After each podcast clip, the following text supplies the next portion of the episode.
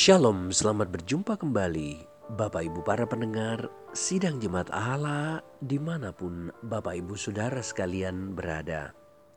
Saya percaya Bapak Ibu Saudara sekalian dalam kondisi yang sehat, diberkati oleh Tuhan, dipelihara dalam segala kebaikan, serta kemurahan Tuhan. Kita akan segera mendengarkan renungan firman Tuhan, Mana from Heaven, dengan judul Lambat untuk Marah. Teks kita terambil dalam Yakobus pasal 1 ayat yang ke-19 sampai dengan ayat yang ke-20. Di situ dikatakan, Hai saudara-saudara yang kekasih, ingatlah hal ini. Setiap orang hendaklah cepat untuk mendengar, tetapi lambat untuk berkata-kata dan juga lambat untuk marah, sebab amarah manusia tidak mengerjakan kebenaran di hadapan Allah. Seorang anak bertanya kepada ayahnya, "Ayah, mengapa orang yang marah suka berteriak-teriak, padahal mereka berbicara sangat dekat?" Sang ayah menjawab, "Nak, mereka saling berteriak bukan karena mereka tidak dapat mendengar perkataan masing-masing, melainkan karena mereka saling ingin didengar, bukan untuk mendengar. Tubuh mereka mungkin sangat dekat, tetapi hati mereka berjauhan. Nah, Bapak Ibu para pendengar yang dikasih Tuhan, kita semua bisa marah. Tetapi kita menunjukkannya dengan cara yang berbeda-beda.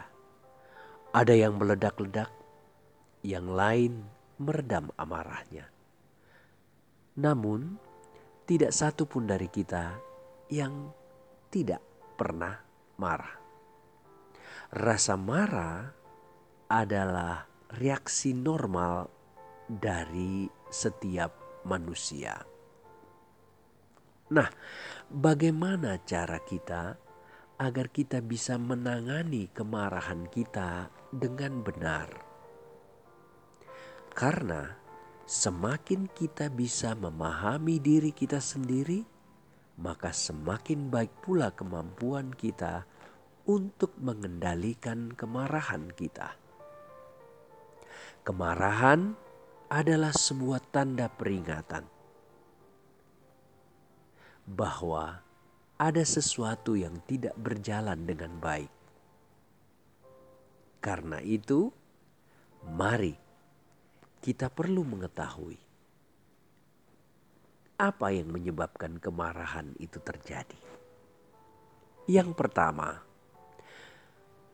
kadangkala penyebabnya adalah rasa sakit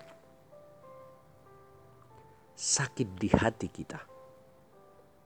Bapak Pendeta Rick Warren pernah membaca di dalam majalah Orange County Register, California, beberapa waktu yang lalu. Di dalam majalah itu menyebutkan bahwa perceraian bukan akhir bagi pasangan yang masih menyimpan kemarahan dalam sebuah penelitian tentang orang-orang yang bercerai, sepertiga dari mereka yang bercerai setelah lewat masa 10 tahun masih menyimpan rasa marah berkaitan dengan pernikahan mereka yang pertama. Mengapa? Karena perceraian itu menyakitkan. Semakin kita merasa terluka, maka kita akan semakin marah. Jika luka ini tidak ditangani, maka kita akan terus hidup di dalam kemarahan. Itulah sebabnya kadangkala penyebab kemarahan adalah rasa sakit di hati kita. Yang kedua, Penyebab kemarahan kadangkala timbul oleh karena rasa frustrasi kita.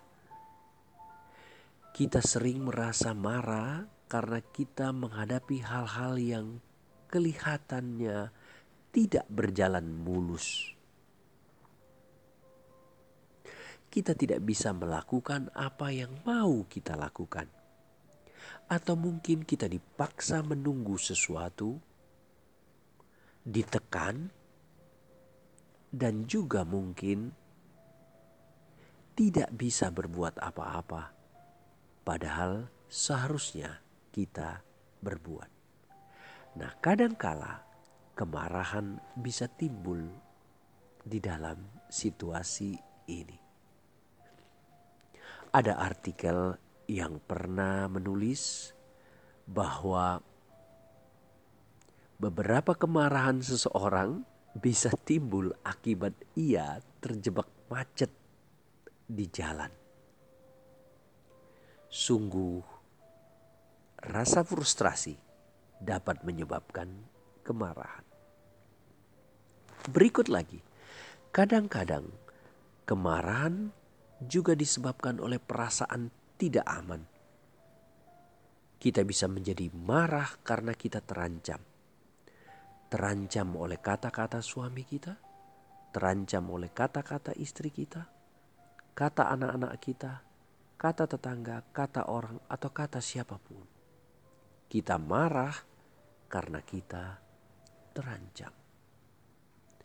Nah, Bapak Ibu para pendengar, itulah penyebab kemarahan.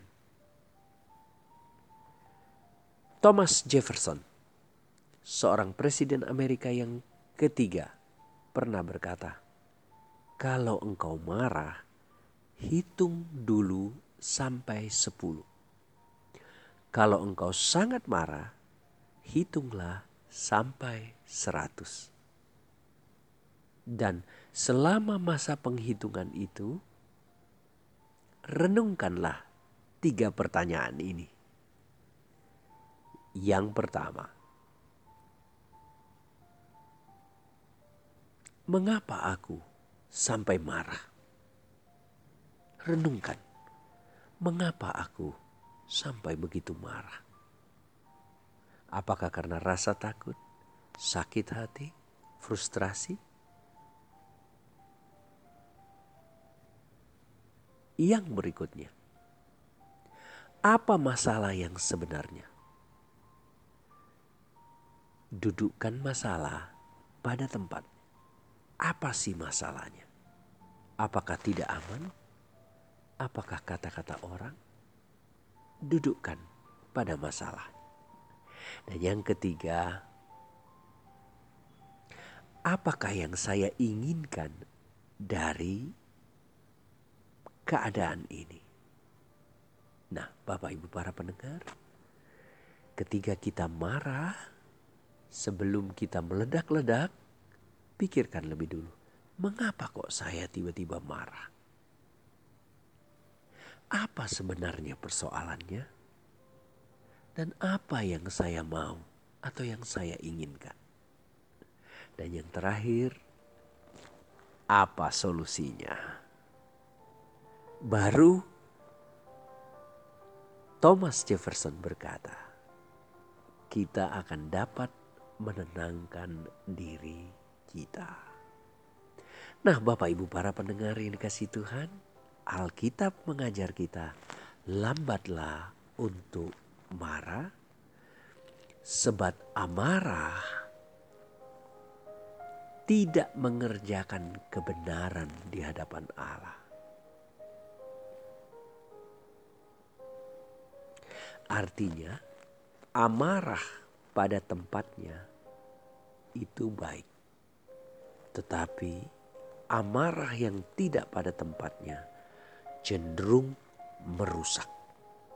Nah, Bapak Ibu para pendengar yang dikasih Tuhan, biarlah firman Tuhan hari ini menyadarkan kita dan mengingatkan kita.